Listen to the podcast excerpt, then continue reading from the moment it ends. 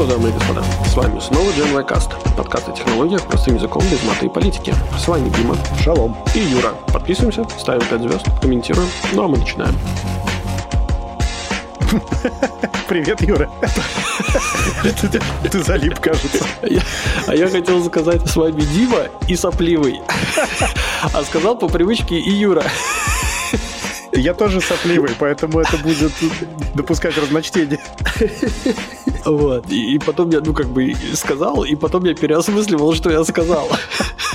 Короче, не получилось. Ну, в общем, ладно. Нормально. Зато весело. Нормально. Давай Да. я побомблю, потом ты побомбишь. Хорошо, что у тебя, как дела вообще сначала? Давай расскажи. У нас метель, у нас вчера весь день мело, все замело к фигам собачьим. Ну, Дофига снега выпало. Я машину, короче, вообще, мы вчера ездили, ну, у нас суббота день, когда мы делаем всякие дела. Мгм. которые за неделю накапливаются. Это часто связано с тем, что нужно мотаться по городу. Мело таким образом, значит, ты приезжаешь, тебе нужно куда-то зайти на 10-15 минут. Ты оставляешь машину, через 10-15 минут выходишь, раскапываешь машину натурально на не- несколько сантиметров мокрого снега. Раскопал, поехал через метель с хреновой видимостью, прямо скажем. Мгм. Значит, доехал до следующей точки. Опять то же самое. Опять раскопал. Я вчера раскапывал машину не меньше четырех раз. Ну, нормально. Подкачался. Да, надо подкачаться. Да. Сегодня с утра опять вышел, раскопал машину, съездил в магазин. И плюс Ну. это все мокрое, скользкое, офигенно. Шикарно, слушай, это прям круто. Владельцы BMW радуются. Да, метеорологическая весна, потому что началась, чтобы вы поняли просто. Ну, хорошо, хоть не тектоническая. Не спойли, не спойли, но весна. Что касается бомбежа, бомбить я буду про авиакомпании, потому что у меня сейчас несколько недель непрерывных перелетов туда-сюда. Одна из них э, неделя отпуска, а все остальное это по работе. Мне нужно мотаться в основном по Балтии. Скорее Мгм. всего, еще по Европе, но пока Балтия точно. Надо было мне на прошлой неделе слетать в элементарный простецкий Вильнюс. Мгм. Приезжаю в аэропорт, ну, как обычно, где-то на минут за 30, за 40 до отлета, потому что фаст-трек, и потом, соответственно, с рюкзачком идешь, садишься в самолет и полетел. Мне после того, как я прохожу уже к бордингу, приходит смс. Рейс отменяется, и следующий рейс, значит, ваш будет в 22.30, а я, значит, там в 19, типа, 20 стою, весь Мгм. такой красивый. И все такие офигевают, значит, достают телефоны вокруг, типа, what the fuck. Я иду к окошечку Air Baltica, спрашиваю, а что, что теперь-то? Они говорят, а, а нам только что сообщили, нет, ничего не отменяется, все нормально. Это ошибочка была, простите, вам сейчас придет. И мне, да, приходит, извините, типа, мискоммуникация, все нормально, типа, ничего не отменяется. Идите садитесь. Я возвращаюсь к гейту, а я через весь аэропорт туда-сюда. Мгм. Значит, возвращаюсь к гейту. А, да, надо сказать, у нас аэропорт же чуть-чуть расширялся там какое-то время назад, и некоторые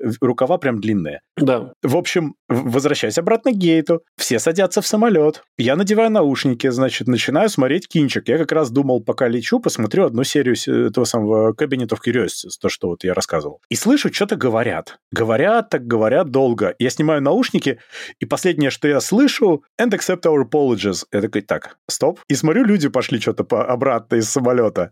Я просто первый попавший чувака останавливаю, спрашиваю, типа, а... но не все пошли. Спрашиваю, а что происходит? Он такой, а сказали все, кто летят в Вильнюс, слезть с самолета. Я говорю, а почему? Он говорит, никто не знает. Типа, слезаем, и приходит, нет, все-таки отменяется. Да. Короче, сижу в аэропорту до 22.40, дали ваучер на 5 евро, чтобы я поел. Ну, ты понимаешь, что в аэропорту я ничего не могу поесть на 5 евро. Это, это физически невозможно. Я могу сникерс, может быть, купить. Да и то не факт. Ну да. В общем, улетел, прилетел в этот Вильнюс, э, после уже 12 ночи был в гостинице, на следующий день был слегка вареный. Ладно, я же с вечера летел, чтобы выспаться, Мгм. но это ладно. Обратно. Обратно мне приходит заранее, что мой рейс отменен. И говорят, нормально все, просто вечером полетите. Это ничего, что вы мне сломали рабочий день, несколько встреч и семейные планы. Не, ничего не беспокоит. М, Окей, звоню, значит, в агентство, через которое мы заказываем все билеты, звоню в Air Baltic, они такие, ну да, типа такая фигня. Приезжайте, в А общем, они заранее. объясняют? Не, Ну, толком в том нет. смысле, ну, что, понимаешь, если-. Если, например, условно, там, не знаю, если это проблема Аэробалтика, ну, то есть, там, условно говоря, там, не знаю, не вышел на работу пилот, условно, да, то это одна проблема, да, то есть, это... А, а если это проблема аэропорта, ну, как бы, то это совсем другая проблема. Не-не-не, это их проблема, и проблема заключается в, в безопасности, там что-то с самолетом было, но э, у них там, типа, если меньше суток задержка, то они тебе почти ничего не должны, если ты специально не застрахован. Мгм. Ну, короче, говорят, приезжай приезжайте в Вильнюсский аэропорт заранее, вам нужно будет другой бординг-пас. Я говорю, угу. где его взять? Они говорят, мы хз, где-то в аэропорту вы там типа спросите. Так слушай, а ты револютом пользуешься же, да? Э, да, ну слушай, нет, это не актуально в данном случае, потому что это корпоративные билеты, все, они заказываются через агентство, и, э, ну, я же за них не плачу сам ничего. Это чисто рабочие все полеты. Ну, это не нет, актуально. Подожди, нет, нет, если бы у меня был, когда я сам себе покупаю, вот мы в отпуск летим, у нас там куплена эта вся страховка от переноса, от отмены, вся вот эта фигня, все есть. Это понятно. Здесь не not applicable, потому что по-другому билеты получаются. Mm. В общем, сломали мне день. Ладно, думаю, окей, работаю, значит, лишние полдня из Вильнюса вместо Риги, приезжаю заранее в аэропорт, подхожу к столику регистрации, говорю, вот у меня там рейс перенесенный, там они что-то между собой посовещались, говорят, да, типа, дайте документ, даю документ, и они начинают что-то заполнять. Я спрашиваю, а что вы, ну, что будет-то? Они такие, подождите, подождите. В общем, они мне, ну вот, чтобы не соврать, минут 10 рисовали от руки ваучер на 6 евро, опять, okay. на этот раз на 6. И потом, значит, дали новый boarding pass. Естественно, что я на эти 6 евро в аэропорту также точно ничего не могу купить. Ну, точнее, могу с доплаты, ну, come on. И вот такой замечательный experience. Я теперь думаю, значит, а все мои остальные уже запланированные перелеты, они будут такие же или хуже? Потому что это какая-то тенденция. Мы когда вот в прошлый раз в Германию летали, тоже там постоянно были задержки на несколько часов самолетов. Но в целом, если посмотреть на мой опыт, это скорее аномалия. Ну, потому что я летаю довольно много, и в целом маленький процент задерживается или отменяется. Но каждый раз это так бесит, так неудобно, это просто жесть какая-то. Было это самое достаточно известное интервью с, по-моему, Карлином, нет, не с каким-то другим комиком британским или американским, где он рассказывал про то, что люди потеряли чувство благодарности. А, ну Карлин, я думаю, ну, звучит вот, как Карлин. Да, что как бы вот э, он говорит, рассказывает историю о том, что вот он летел в самолете и там интернет как бы, медленный, да, да, медленный да, интернет да, был да, и да. чувак такой типа, да блин, какого что ты, типа, что ты такое говоришь? Ты типа, в воздухе, на огромной высоте пользуешься интернетом, да. You should be grateful, да. Да, да, да, да, да. Ты вообще не знал об этой функции пять минут назад, типа, и уже расстроился, что она не работает. Типа, какого? Нет, я все понимаю. Меня огорчает только то, когда это происходит в последнюю секунду. Потому что когда вот мы летели, например, э, в ту же Германию, там в отпуск на Рождество, отменили, нет, не отменили, перенесли рейс на попозже, но прислали заранее, и мы даже из дома не уехали. Мы просто дома подождали спокойно. Обломно, когда ты приезжаешь в аэропорт, и потом такой, ну окей, а теперь тусуй здесь там 3-4 часа. Слушай, а разве нету, ну, я просто сталкивался с такой историей в, на Кипре, когда ты, ну, типа, тебя, у тебя приходит сообщение, что переносят рейс на попозже, на попозже, да. на попозже, и ты как бы приезжаешь там условно через три часа к тому времени, когда, собственно, нужно идти на гейт, угу. подходишь к стойке регистрации, а стойка регистрации не работает. И они такие говорят, так в смысле, вы должны были приехать типа за 20 минут до начала рейса. Я такой, а зачем вы мне тогда присылали смс о том, что рейс переносится? Нафига мне сидеть в аэропорту? А, не, я вообще как-то со стойками регистрации почти никогда не имею дела, потому что все же онлайн, все чекины, все. Не, ну окей, да, в твоем случае да, но если тебе багаж, например, дропнуть надо? А, я не знаю, честно говоря, тут по-разному по-разному бывает с переносами, у них там начинается тоже каша, они сами ничего не понимают. Да, кстати, я же когда летел в ту сторону, я же сидел около гейта в итоге. Я взял кофейку и сидел около гейта в итоге. И все эти часы на табло над выходом было написано «Вильнюс». И, значит, сайклинг такой «Last call», потом «Delayed», потом, ага. скорее всего, вылетит в 22.40, и потом last call, и вот так вот по кругу. И на этот last call, это было на всех табло по аэропорту, и периодически люди в мыле прибегали такие, что, уже вылетаем? Все, все, которые сидят, нет, подождите, оно сейчас сменится, оно все время так делает. Блин, ну да, да, молодцы, что могу сказать.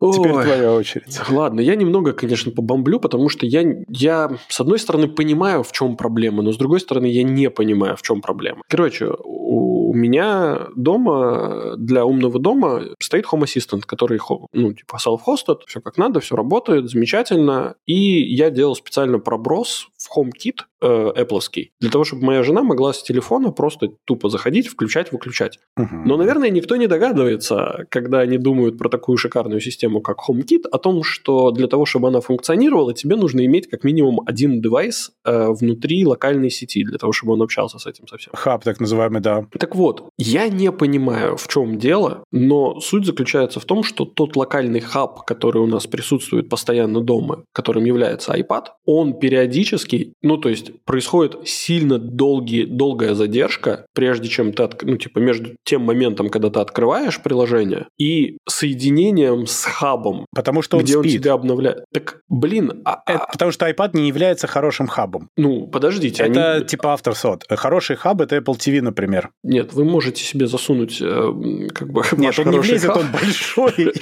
но это зависит.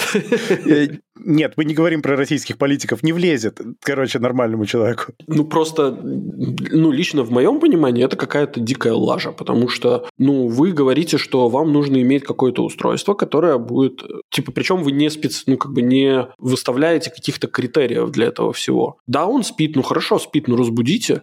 Типа, так в чем, вот они в чем, будут. в чем, Добудиться типа- до iPad надо еще. Ну да, но это не моя проблема. Моя проблема в том, чтобы мой сервис работал, который вы мне гаран- ну, обещаете, что он будет работать хорошо, чтобы он э, как бы работал ну, а- ну, нормально хотя бы, плюс-минус быстро, желательно. У тебя есть Apple TV? Нету. С нищебродами не разговаривают. В смысле нищебродами? Он стоит 200 евро. Но у тебя же его нету? Ну, нету, потому что мне не надо. В смысле не надо? Ты хочешь, чтобы у тебя работало? Нет, я хочу...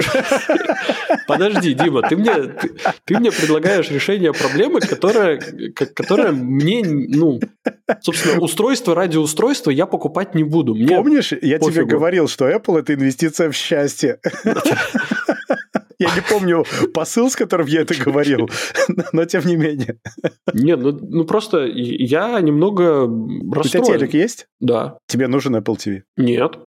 Ты хочешь, чтобы у тебя работал Слушай, HomeKit? подожди, а Apple TV, подожди, а Apple TV а, не э, хардварная, а просто как телевизор, он будет типа функционировать как, как хаб или нет? В каком Само смысле? приложение. Если ты его к телеку не подключишь? Нет, ну смотри, вот у меня есть типа в телевизоре... Нет, ну, Apple TV говоря, коробка, ты, не, не приложение, Ну коробочка. хорошо, предположим, у меня есть Sony PlayStation, в которой я могу установить Apple TV. Нет, нет, нет, нет. Ты можешь установить приложение TV+. А я говорю про Apple TV, который бокс, hardware бокс, в котором стоит А-серии процессор, Мгм. там Нет, пошли память. в жопу. Вот. Мой ответ простой. Типа, ну, как бы я затаил. Тим Вот, негодует. Я затаил на Тима и всю его вот эту вот компанию а, большой зуб, потому что это ненормально. Рано или поздно ты сломаешься. Нет. Нет, подожди. Я не буду говорить никогда, да, то есть... Но э, в данной конфигурации, в данной вот в 200 системе баксов, моих Юра, о чем мы говорим? Даже не понимаю. 200, даже меньше, на самом деле. Новый Apple TV с поддержкой всего этого Мэттера и всех дел. Мэттер, который Мэттер. Я не знаю, куда мне его включать. Понимаешь? То есть у В меня... смысле, в розетку? Я в понимаю, да, но смотри, для того, Ты чтобы... его можешь не использовать потом, если ты не хочешь, но это очень удобно, если ты его используешь, честное слово. Нет, Дим, ты не понимаешь. У меня в телевизоре все есть. Но все, что мне нужно. Да, но оно работает и работает хорошо. То, что оно фиговое с точки зрения стандартов Apple, как бы мне, Нет, я не пытаюсь тебе продать Apple технику, ты пойми. мне индифферентно, вот, назовем это так. Одноорганово, да. Я, я, я, я ж не пытаюсь тебе продать технику Apple. Я просто говорю о том, что это так решается в этой экосистеме. Потому что сейчас ходят слухи уже давно очень, уже типа годик, что Apple сделает подставку под iPad или там что-то еще такое, типа чтобы это был вот как э, Google, как его, с экраном, Nest Hub или как он там, да, Мгм. называется. Да, Вот да. в таком вот стиле, да, то есть, чтобы это был вот твой HomeKit Hub, э, вот а-ля гугловская версия, да, а так сам по себе у тебя iPad лежит, он просто дрыхнет, он в дипслипе находится. Он проснется, но это пипец долго же просыпаться. А его можно как-то вывести, типа, не, не вывести, а выставить настройку, чтобы он был все время, типа, awake? Ну, тогда ты его, типа, навсегда включаешь в розетку, да? Но он у меня почти всегда в розетке. А, ну давай посмотрим, очень просто. А, давай вот сейчас прямо откроем. Наверняка можно, я прям уверен. Да, да, просто иди в настройки и сделай ему автолог never, и все, и он от тебя отстанет. И он никогда не будет лочиться, и никогда не будет гасить экран, будет вечно включенный. Нет, подожди, мне не нужно, чтобы у него экран был вечно включенный. Мне нужно, чтобы он как бы Нет, так экран, ты ну, это экран раздельно. лочился, условно говоря, но при этом он никогда не уходил в этот deep sleep. Тогда я не знаю, надо проверить, потому что у него отдельно тайм-аут экрана и отдельный лог. Ты можешь можешь э, поиграть с этим. Мгм. Ну, посмотри, короче. Может быть, э, какая-то из этих настроек, но, честно говоря, это звучит как переусложненная проблема для меня. Ну, лично для меня переусложненная проблема звучит как, а давайте вы будете покупать наши девайсы, чтобы они находились у вас внутри системы, которые будут называться хабом, которые будут э, коммуницировать, э, через которые вы будете коммуницировать с нашими, блядь, простите за выражение, э, Юр, ну у тебя есть Вот некий дизайн, в который ты хочешь влезть, да, то есть у тебя есть дизайн какое-то решение, и ты хочешь туда встроить свои вещи, но тебе придется играть по каким-то существующим в этом дизайне правилам. Ты Смотри, сделаешь. Дим, есть такая классная вещь, да, называется iCloud. Мгм. Да? Ну, то есть, почему нельзя взять и изначально интегрировать это все в облако? Чтобы не было у тебя внутреннего переходного момента. М, Потому что очень многие люди не хотят, чтобы у них все работало через облако. Это нормальная история. Да, но опцию такую можно, например, сделать. Можно, Правда можно, ведь? конечно. Да? То есть мы, мы не против того, что есть какие-то такие определенные люди, которые не хотят, чтобы у них там что-то работало через облако. И это валидный поинт. Но просто... Я уверен, А. что они сделают. Давай вот так вот. Я уверен, что они сделают, потому что они чем дальше, тем Так больше полагаются на прошло? облака. Ой, ну слушай, они столько всего делают. Я не оправдываю. Я просто к тому, что я думаю, что такая штука где-то висит в бэклоге из серии с маленьким приоритетом просто. м, Я, я не оправдываю еще раз. Я просто думаю, что это одна из очевидных вещей, которые просто имеют для них не очень большой приоритет. Потому что iCloud они и так продают как сервис под другими соусами. Это типа не увеличит их продажи. Соответственно, они могут Конечно, лишний раз не запариваться. Да нет. Конечно, Ты- увеличит. Как? Ну, Если ты себе- пользуешься Apple девайсами, ты почти наверняка что-то докупаешь все равно, как сервис. Представь себе, представь себе, ну вот я тебе условно на, home, на примере HomeKit сделаю э, объяснение. Вот, слово Мгм. нашел. HomeKit – это open source решение, но вокруг, опе- э, ну, Оно вокруг открытое, HomeKit но не open source. Давай так. ну, Home да, Assistant, может быть, ты хотел сказать. Home Assistant, да, извини. Да. Home Assistant э, это open source решение, над которым работает достаточно большое количество разных э, энтузиастов, и каждый раз они там дополняются и так далее. Мгм. Но сама монетизация всего проекта происходит за счет сервисов вокруг этого Home, Home Да, да. Assistant. Стандартная история, Одна из, конечно. одна из этих вещей это подписка на облачное, э, облачный доступ, об- облачный контроль. То есть, грубо говоря, у тебя дома вращается Home Assistant, который ты подключаешь к облаку, и Мгм. через это облако и свои устройства ты подключаешь к облаку. И там достаточно большое количество разных интеграций, которые просто работают. Мгм.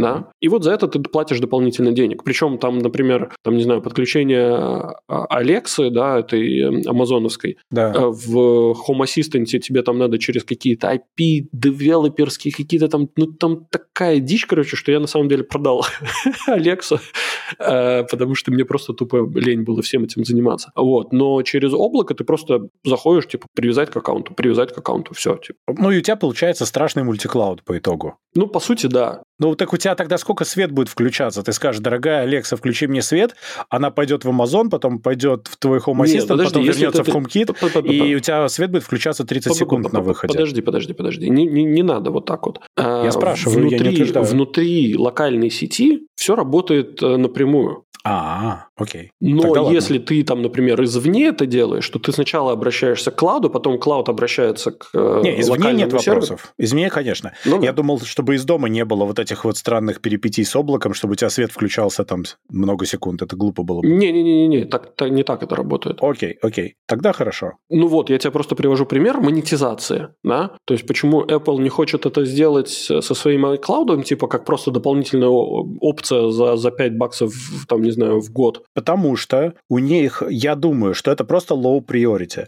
Они же сейчас вот выкатили и убрали обновленный HomeKit, и сейчас они его выкатят опять. Я думаю, что у них больше приоритет это нормальная интеграция с Matter и обновленный HomeKit, а потом уже плюшечки поверху и вокруг. Ну, ладно. Короче, я уже негодую на самом деле на эту тему. У меня был разговор э, по этому поводу лет года три назад, наверное, с одним с моим заядлым эпловодом. Вот, мы долго с ним спорили на эту тему, но... Окей. короче, да. Тогда новости. Первая новость киберпанковая и опасная. Ford запатентовал систему автоблокировки и автоконфискации автомобилей, по идее, при просрочке по лизингу или кредиту. Угу. Идея в том, что у тебя современные машины, совсем современные, это connected устройства Угу. к интернетику, которые управляются компом, который внутри них сидит. Соответственно, у тебя, если ты, например, взял машину в кредиту и просрочил платежек другой третий, то тебе сначала начинают присылать сообщения, потом тебе могут отключать по этому патенту, если смотреть, разные системы, например, круиз-контроль, кондиционер,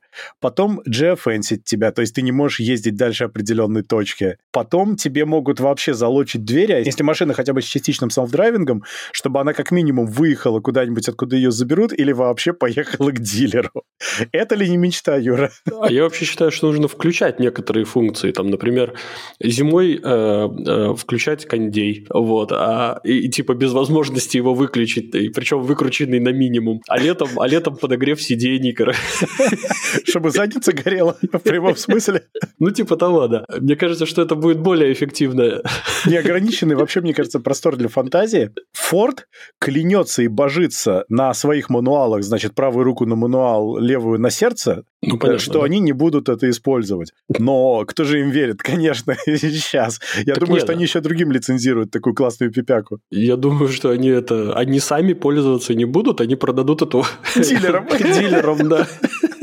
В Да. общем, это, мне кажется, что совершенно шикарная тема, потому что, ну, как бы, конечно, конечно, нужно тебя всячески унижать автомобильно и забирать у тебя машину таким способом. Ну, да, да. Не, ну, с одной стороны, это как бы прикольная штука с А точки потом ты зрения... ставишь э, смарт эти замки на квартиру, не заплатил, просрочил по ипотечному кредиту, и они не открываются больше. Слушай, ну на самом деле это будет вообще лютая дичь, потому что, например, если в в договор, ну то есть когда ты подписываешь договор об ипотеке, то ты дополнительно делаешь какую-то там страховку обязательно, еще что-то там, да. Вот и вот если в, внутри страховки будет э, обязательно прописано, что у вас должна быть там система безопасности какая-то сделана, и одна из вот таких вещей будет электронный замок м, умный, то это будет очень забавно эксплойтиться. А ты знаешь, кстати, что ведь, ну ты же знаешь, что когда ты берешь тот самый кредит на квартиру, там еще желательно жизнь застраховать, тогда банк тебя любит больше. Нежелательно, обязательно. Ну, понятно. Так смотри, значит, когда ты просрочил два платежа, твой умный замок бьет тебя током, убивает, чтобы банк получил страховку просто. Сейчас у меня кошка, кажется, хочет чего-то странного. Минутку. Поспала и просилась выйти. Ну да, в общем, такое очень интересное нас будущее, возможно, ожидает. Мне нравится. Я считаю, что это красиво. Мгм. А еще это, типа, нужно же эти дымовые смог-детекторы ставить, они обязательно тоже должны быть умные, и они будут тебе в 5 утра, короче, сигнализировать о том, что... Это же было во Франц, когда Фиби пыталась выключить этот смог-детектор, который пищал. М. вот что-то такое, да. В общем, прекрасно. Мне очень нравится. У меня случай был, знакомая попросила, говорит, у меня этот смог-детектор постоянно пищит, типа, не можешь что-нибудь сделать. А у него батарейка села, и он так, типа, попискивает, сигнализируя о том, что надо заменить батарейку. Я такой говорю, ну и давно он так попискивает? Он говорит, ну, месяца три. Я говорю, ну, нормально, хорошо тебе живется. Она такая, ну, а что, я его сняла и там, типа, в шкаф положила между одеждой, он, типа, там пищит. Почти не слышно. Нормально. Нормально. Хорошее решение.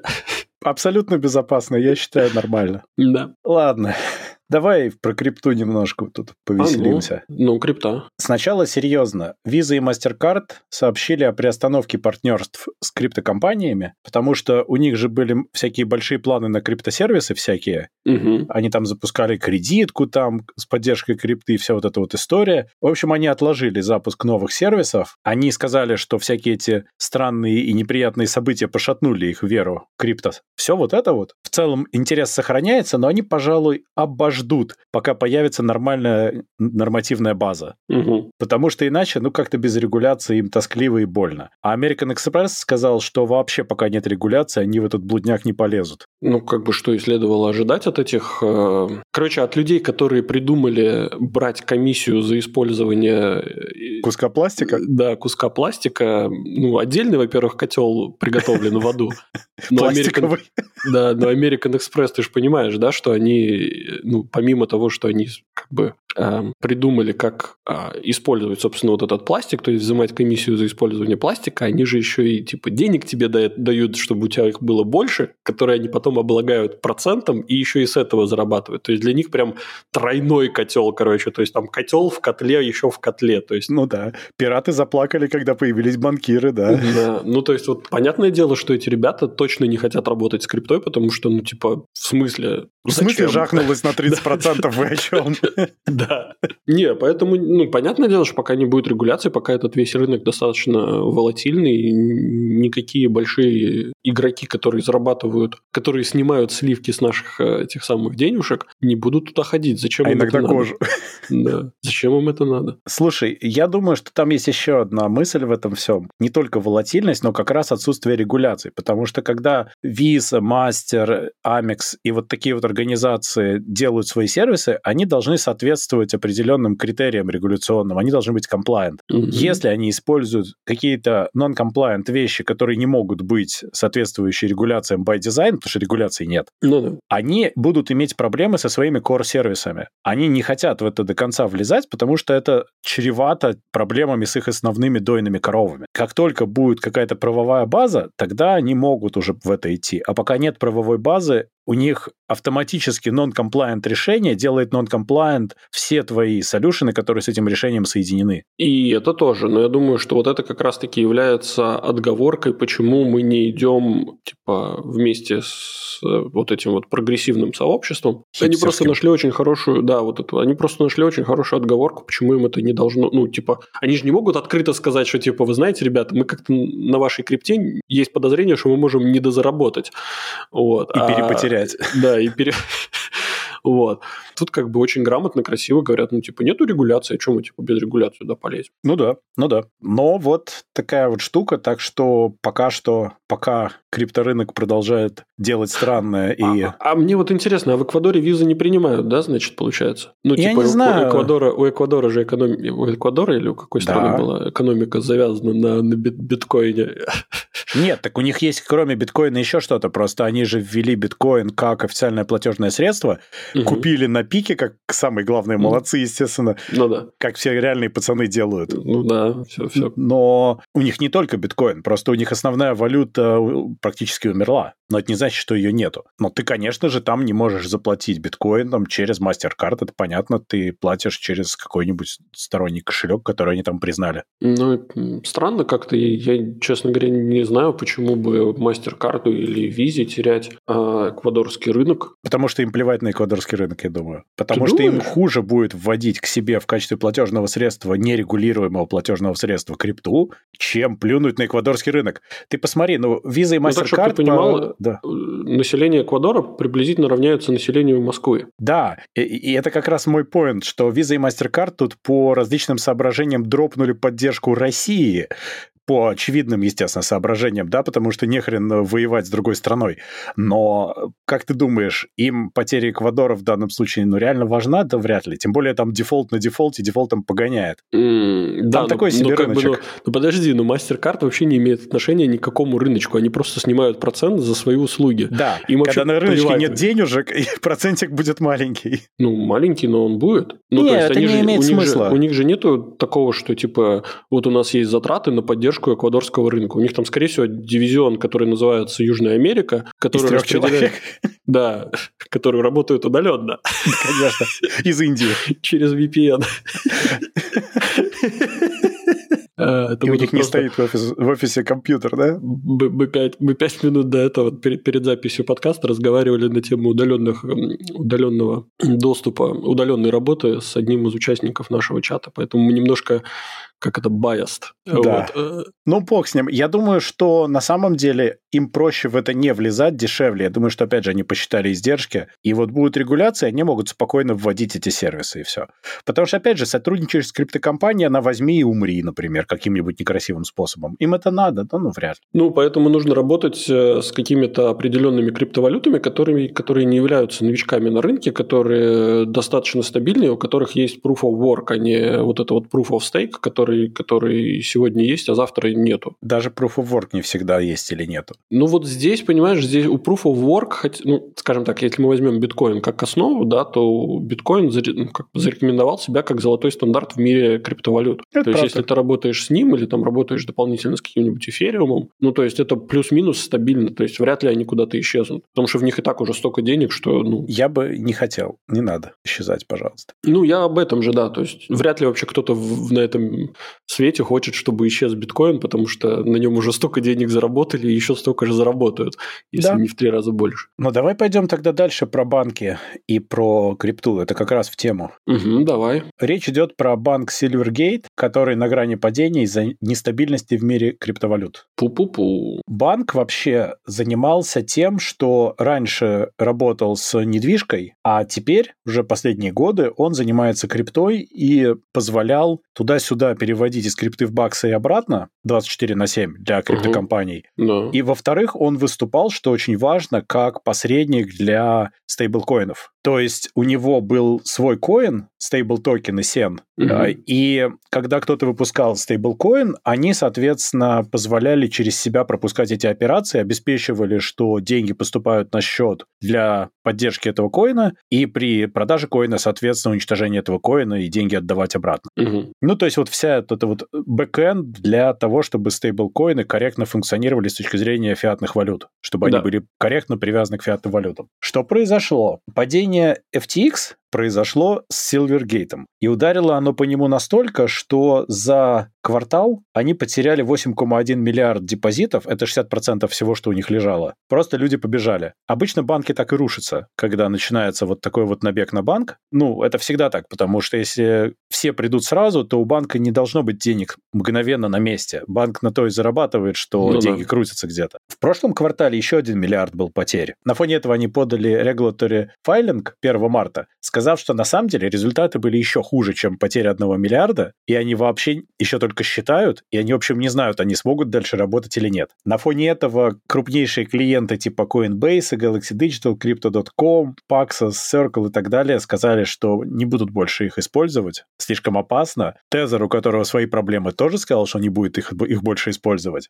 что, естественно, бьет по ним, ну, чем ну, дальше, да. тем сильнее. Значит, 3 марта они объявили, что с 3 марта, собственно, Сен не поддерживается, их стейблкоин. И теперь люди, люди, клиенты, которые использовали все это для стейблкоинов, должны хранить натурально деньги у них на счетах. Посреднические, значит, вот эти все штуки отменяются. То есть привет стейблкоинам. Угу. Ну, не, не совсем привет, но привет, да. Ну, такой, неплохой на самом деле. Но для того, чтобы это все стабилизировать, они вспомнили свое real estate прошлое, и Federal Home Loan Banks взяли 3,5 миллиарда, 3,6 миллиарда в последнем квартале 22 И чтобы покрыть этот долг, они выпустили очередной раунд бандов. Угу. То есть, в принципе, они дырку более-менее прикрыли, но бандами падающего банка. Ну, звучит не очень, мне так кажется. Ну, слушай, насколько мы знаем из истории, банки не банкротируют обычно. Банки доходят до такого состояния, что их можно быстренько купить, реорганизовать и ну, как бы продолжать использовать э, их э, клиентскую базу капитала и так далее, которые там остались. Вот, потому что не очень выгодно, когда рушится один банк. Потому Будет что... цепочка. Может да, быть цепочка. Что, да. Конечно, конечно. Поэтому им и дали 3,6 миллиарда. Это же, по сути, ипотечные кредиты перенесенные. Да? То есть им дали просто денег для того, чтобы они продолжили существовать, закрыть основную брешь. Ну да. Ну это да. стандартный подход, чтобы банк не сдох и выкарабкался, когда у них оттащили столько денег в начале. Это невыгодно, но это плохо для криптоиндустрии, потому что ее лихорадят, и она рикошетом бьет вот по этому всему, а ей прилетает бумерангом обратно, еще сильнее. Потому что она отчасти живет за счет коннекта с фиатом в любом случае. Ну да. И когда вот эти мостики, а их очень мало, рушатся, таким, или пытаются обрушиться, это может очень болезненно закончиться для многих-многих людей. Ну, это понятное дело. Эм, единственное, что хочу сказать, что ты говорил о том, что, что лихорадит крипту, но как бы, если ты не заметил, то лихорадит вообще все рынки. Вот. А крипту просто чуть-чуть больше, потому что она менее урегулирована, и там больше разного происходит происходит внутри, да, то есть это слишком такой живой, насыщенный рынок. Это правда. Это как сравнить супермаркет и торговую лавку, знаешь, вот там базар какой-нибудь локальный в Турции. Вот. Конечно, и, конечно. То есть, Кстати, поэтому там, конечно, да. больше движухи происходит, и там больше какого-то чего-то разного, серого, чуть-чуть черного и так далее. То есть, там побольше намешано, ну и, соответственно, их лихорадит чуть больше. Но ну, я так, так понимаю, что... Но я так понимаю, что это крипту в том числе еще и лихорадит вот в такой в мере именно из-за того, что все остальные рынки не очень хорошо себя чувствуют. Конечно, конечно. Всем остальным рынкам тоже так себе. Но сейчас, кстати, мне фондовый рынок немножко начинает нравиться. Ну, это он тебе пока нравится. Ты, ты Потом наверное... не нравится будет. Опять, я знаю. Да. Между прочим, основные конкуренты э, Silvergate спешно тоже отползают в сторону. Metropolitan в январе еще сказали, что вообще пока не будут иметь дело с криптой, а Signature избавился от 8 из 10 миллиардов своих ассетов, связанных с криптой. Ну, опять же, они избавились просто для того, чтобы сохранить э, Конечно, но это инвестиции. сигнал. Это сигнал. Ну, э, я вот смотрю, знаешь, на... Сколько, сколько, сколько миллиардов, ты сказал? 8 из 10 они слили. 8 из 10 миллиардов? Своих криптоассетов. Ну да, но это вообще капля в море, если честно. Ну, Конечно, ну, но это знак, море это сигнал. Сигнал. Ну, сигнал, да. Я вот, знаешь, смотрю, мне очень нравится биткоин прайс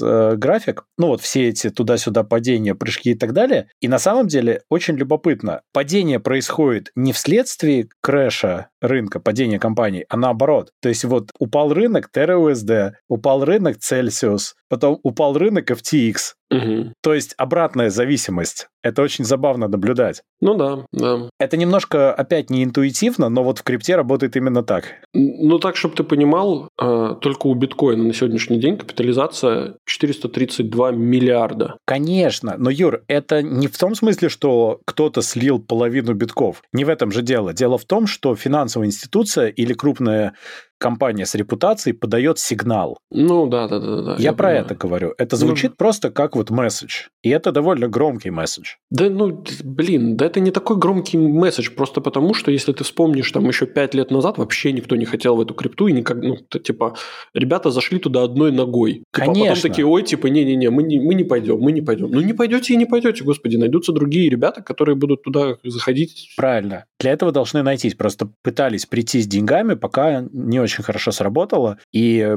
как бы срастить с фиатом тоже не очень хорошо срабатывает. Ну вот попытки, конечно, не оставят, но опять это отодвигает некое светлое будущее. Ну да. О, ну, про окей. будущее. А ну, давай. Планы мета на ближайшие 4 года по VR и AR красиво слили. Типа, план состоял из трех фраз. Мы хотим метавселенную. Нет. Там просто вот чисто как у этих Underpants Gnomes, да? Мы придумали метавселенную, мы выпустим очки, третий пункт, многоточие, четвертый профит. Да. У да. них буквально такой план.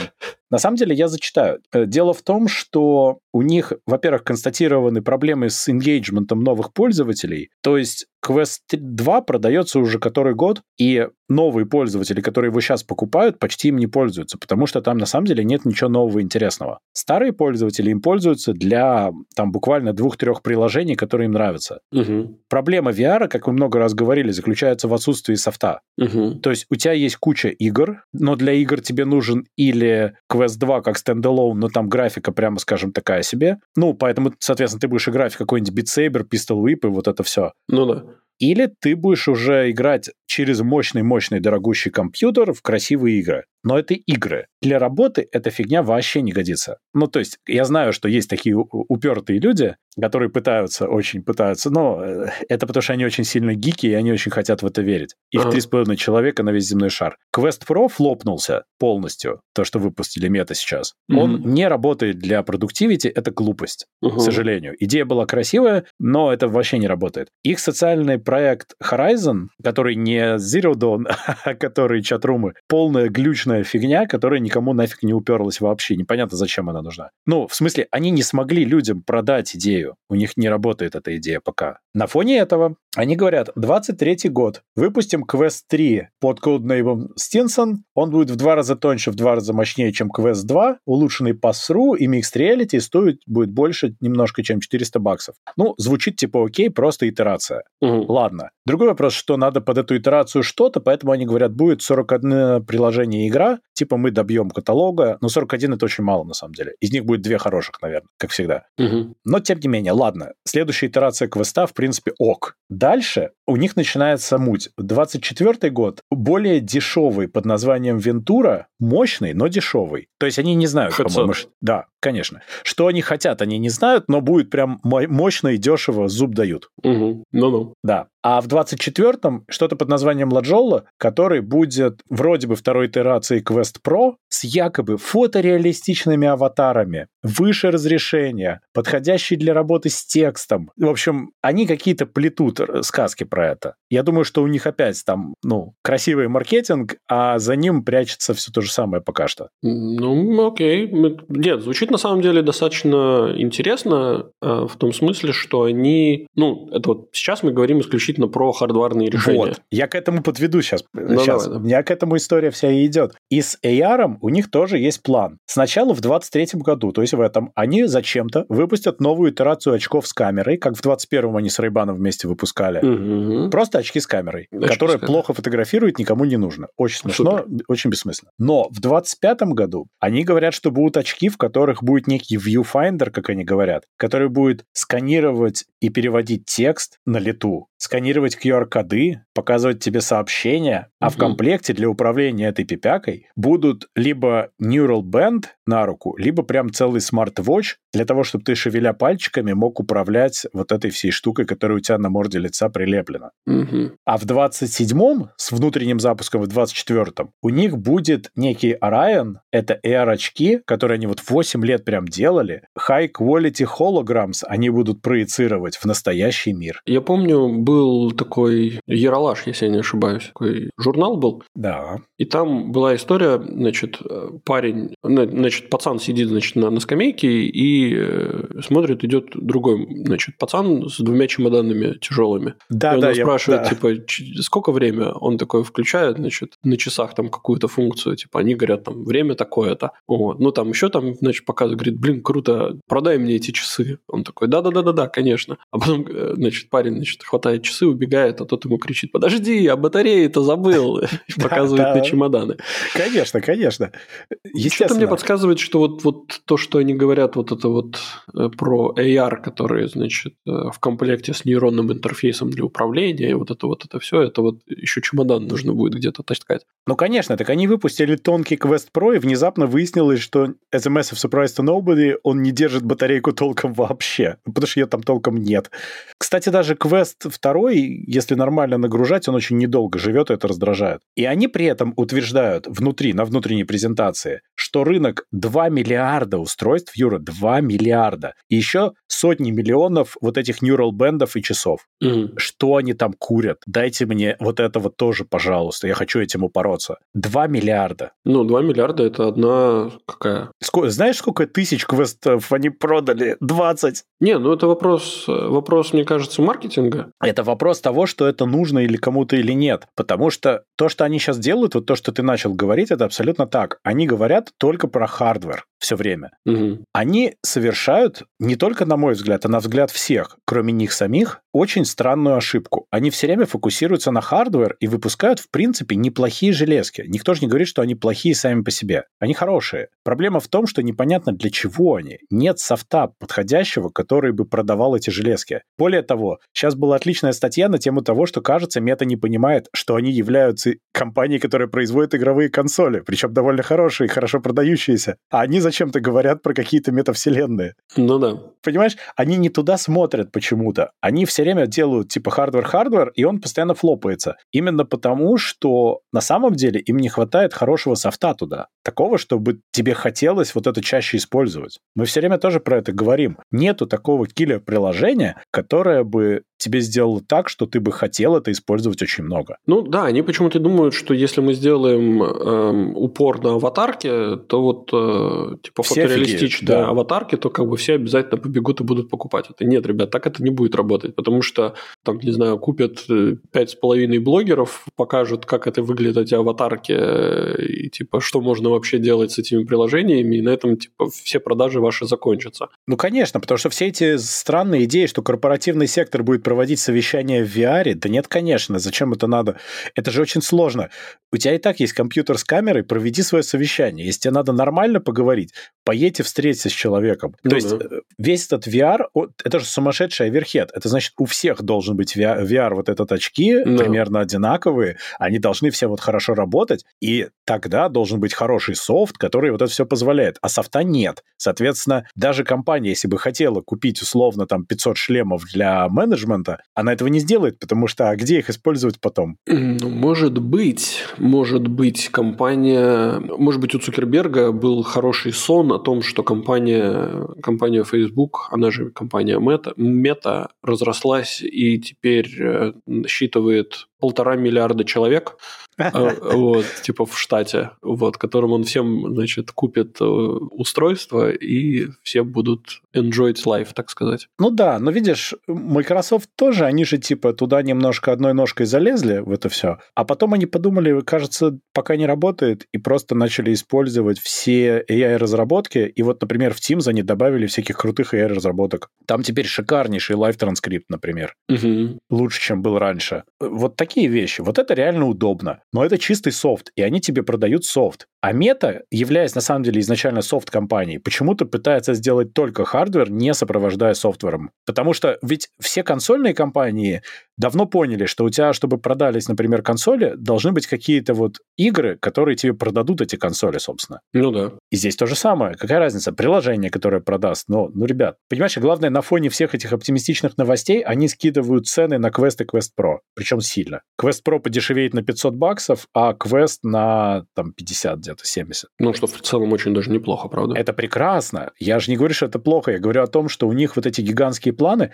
А самое, что меня добило, они сказали, что а монетизировать потом все эти э, устройства, вот все-все-все-все-все, они будут с помощью рекламы. Mm. Потому что, говорят они, мы же будем видеть то, что видите вы, и вот весь этот контент, мы его весь будем анализировать. Вы представляете, какой будет шикарный рекламный рынок? Как в AR может быть шикарно впихивать рекламу-то, говорят они. Это же будет великолепно. Да. И тут у меня возникает много разных таких вопросиков, содержащих обсценную лексику, потому что я не хочу такой AR, VR. Я лучше за устройство подороже заплачу. Ну, есть такое предположение, что Цукерберг переиграл в в этот самый, в Cyberpunk.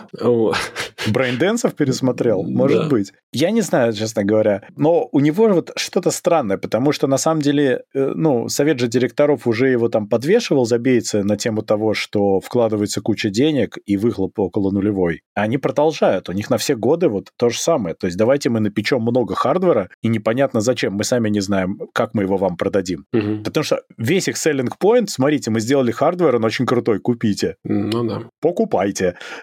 Ну, так или иначе, э, как бы утекли, эм, утекли вот этот вот schedule, да, этот план на 4 года AR и VR, и как бы, возможно, не утекли планы по разработке приложений. Ну, они сказали, что будет это 41 приложенька слэш-игра. Угу. Посмотрим. Нет, но я буду очень рад, если я ошибусь, потому что я бы хотел, чтобы это прикольно работало. Мне нравится идея. Я потом хочу PSVR 2 попробовать. Я не знаю, как я уже говорил, покупать не надо сейчас, потому что особо не для чего, но попробовать мне было бы интересно. И, в принципе, мне все это нравится. То есть мне Quest 2 нравится. Я бы хотел, чтобы это было. Просто вопрос, зачем? Ну, да. То есть не просто как прикольная игрушечка, которая лежит на полке, а чтобы вот реально был какой-то use case. Угу. Если они это сделают, я буду первым, кто скажет спасибо. Ну да, ну да. Но так или иначе, все это очень оптимистично, я бы сказал, даже гипероптимистично. И что-то я не разделяю этого оптимизма. Да, кстати, мне кажется, что их еще немножко mislead ит то, что Quest 2 отлично продавался, угадай когда, в пандемию когда люди покупали в два захода на два Рождества как хороший рождественский подарок. А почему? Потому что люди по домам сидели, им хотелось какого-то нового experience а. А когда люди вышли из дома, оказалось, что на улице намного краше, чем в VR. Ну, да, но все равно как бы мир, он еще не до конца восстановился, поэтому... Плюс, опять же, а, вот последний год, например, да, у нас только цены растут, и как-то даже жить уже стало дорого. И уже люди как-то начинают подумывать о том, что, слушайте, а может быть мы не VR купим себе, а поесть есть. Ну, какой-то ты вот меркантильный прям. Ну, конечно, я меркантильный, да, приземленный. Я понимаю, что у Цукерберга там, не знаю, он может по 3 VR очко гарнитуры покупать э, в каждый минуту. второй день. Вот. Как бы, но нужно понимать, что это не каждый даже житель Америки может себе такое позволить. Он, я думаю, на самом деле находится в таком положении, что у него опять вот этот вот байс есть, что это же не, не расходы, типа, что там, вообще это же копеечные все вещи. Это, ну да. Это же типа вещь практически первой необходимости, потому что, ну, в смысле, э, как это вам VR не нужен? У вас уже сколько, там, остров есть, машины 5 штук, что вам еще-то надо, да? Ну, купите VR-то, ну, вы что. Ему mm довольно сложно объяснить, что, возможно, и первой машины нет, не то что пятой. И ну вообще ну, да. неплохо было бы обед купить, а не вот эту всю фигню. Ты прав. Они... Ну, в этом ты прав, да. Я думаю, что он это ну, не очень хорошо понимает. Он находится в другом мире. Mm. И окружают его люди, которые тоже вот приблизительно такого же эм, э, да, достатка и плюс-минус. И, очень да. вероятно, очень вероятно. Я вовсе не удивлюсь. Ну и плюс, у них такие вот роудмэпы, понимаешь, они живут в несколько иллюзорном мире, в котором они хотят метавселенную, а не покушать покушать. Потому что покушать у них проблемы не вызывает. Ну да, ну да. Ну что же, хорошо. Думаю, наверное, с этим можно закончить да. и перейти к э, гвоздю, гвоздю, так сказать, сегодняшнего выпуска новости О, дна. Да. А новость дна к нам приходит из Турции. Глава турецкого космического агентства рассказал о существовании сейсмического оружия. Собственно, Сейдар Хусейн Илдырым заявил о существовании сейсмического оружия. Также он отметил, что существуют спутники такие, которые называются Warrior, замечу, которые могут посылать из космоса 10-метровые стержни из титанового сплава к любой цели. Они проникают в Землю на 5 километров вглубь, вызывая землетрясение силой 7-8 баллов. Это какие-то эротические фантазии у него, мне так кажется. Про стержни? Да, ну, из космоса. А, титановые, длинные. Но это такой турецкий Рогозин. Тут мы еще же с тобой нашли, что бывший мэр Анкары, да. Э, Мелих Гичкек, поддержал эту всю бредятину и выдвинул версию, что разрушительное землетрясение явилось делом рук конечно же, США и Израиля, uh-huh. они там на пару набредили, что США с той стороны пробурили дырку и в нее постучали. а во-вторых, я цитирую, значит, вот этого Гикчека, который сказал, я говорю это с убеждением. В Стамбуле может произойти землетрясение. Особенно есть исследования, проводимые некоторыми странами. У них есть машины для землетрясений, и называются они Тесла. Не, возможно, они действительно существуют, и просто название совпало, но э, мне просто представился, вот мы сейчас с тобой говорим, и я просто как бы перед моими глазами встала вот эта вот э, картинка, где, значит, два человека, значит, вот так вот, ну, типа, два мужчины что-то там разговаривают, и потом такие, типа, останавливаются, такие, и, и начинают целоваться. Вот приблизительно два вот этих вот товарища, знаешь, такие разговаривают, говорят друг другу и подхватывают. И как бы... Титановые стержни из космоса. Да, евреи, американцы. США, мировое правительство, золотой миллиард. Да, и начинается вот это вот. Ой, кстати, про золотой миллиард. Там же совершенно шикарно. Аргументы и факты еще про это написали. Они написали про это статью в два раза длиннее, чем турки, потому что у турок это какой-то один упоротый э, этот самый журналист одного упоротого издания это все написал. Угу про этих двух упоротых политиков. Да, а в аргументы и факты, видимо, семь, семь журналистов. Там прям нормально все было. Семь журналистов. Я почему-то День опричника себе сразу представил. А, финал почти. Кошмар какой. В общем, они вспомнили, как они сказали, пророчество Жириновского. Понимаешь, Жириновский человек и пророк. Ну да, во-первых, он предсказал практически величие России в 24 февраля прошлого года. Практически величие, практически предсказал. Да-да-да. В общем, он там в какой-то момент бредил про золотой миллиард, вот эта известная конспирологическая теория. Угу. И тут-то вся это землетрясение и замкнулось. Потому что, в общем, они утверждают, что есть эти компании, которые ведут эти все страшные исследования с целью уменьшить количество людей. В общем, эти люди, они замечательные и чудесные. Они, по-моему, ничего не понимают ни в геологии, ни в физике, ни в здравом смысле, ни в космосе, ни в политике. Угу. Но смех и радость они нам, конечно, несут. Потому что если абстрагироваться от того, что они мудаки, прошу прощения, то, ну, правда, что поделаешь. Они же на самом деле пляшут на костях. Там десятки тысяч людей погибли, а они вот бредят. Ну, come on. Да не, ну, Дим, ну я думаю, что это... Смотри, Скопление смотри. газов у них между плитами произошло двумя плитами в задней части. Ну, смотри, ты же не можешь выйти и сказать своим гражданам, что да, простите, это мы про, про, про, про, промахнулись, да, что мы коррумпированная страна, что у нас, что мы отдавали подряды, там, не знаю, неблагонадежным строителям, что и так далее, и так далее, и так далее. Да, да? плохой цемент, здания просто рушились. Да, они не могут так сказать, потому что, ну, типа, мы же самая лучшая, самая турецкая нация из всех туре, турецких наций, да? Да, мы, да, мы, ну, там, там же там конкретно... Эм... Они турки, им повезло. Ну, да, вот. Ну, а такое заявление бросало бы пятно. Значит, нужно найти врага извне. Ну, собственно, а кто еще может быть враг извне, как не из космоса со спутников Warrior? Ну, США, конечно. Ну, США, да. Ну, соответственно, ну, я думаю, что это исключительно такой закос. То есть, нужно читать между строк. Но это ужасно. Это отвратительно, ужасно и, главное, очень глупо. А кто же, кто, кто же еще мог сказать об, о таком, э, собственно, явлении, как не глава турецкого космического агентства, собственно? Это правда. Это правда. Ну, явно же знающий человек. Ну, то есть, посмотри на Рогозину, уважаемый гражданин, на батутах людей в космос отправляет. Отправлял. Вот, есть, ну, отправлял, да. Слишком хорошо отправлял, передали теперь ему другую ответственную область. Да, у нас до, до записи выпуска была версия, что... euh, Кто из них является ягодицей? Что, что глава турецкого космического агентства является как в этом, как в произведении у Гоголя нос, да, где, да. где нос ушел, короче, после ранения, значит, в ягодичную область, ча- часть ягодицы э, Рогозина решила уйти и стать, стать главой турецкого космического агентства. Ну, у меня была обратная гипотеза, потому что у главы турецкого агентства на лице присутствует рельеф, а Рогозин довольно круглый, поэтому я думаю, что это Рогозин на самом деле. Такое тоже может быть, они там могли периодически меняться в своей там сауне или где проводят свои встречи. После смерти Жириновского все реже, да? Да.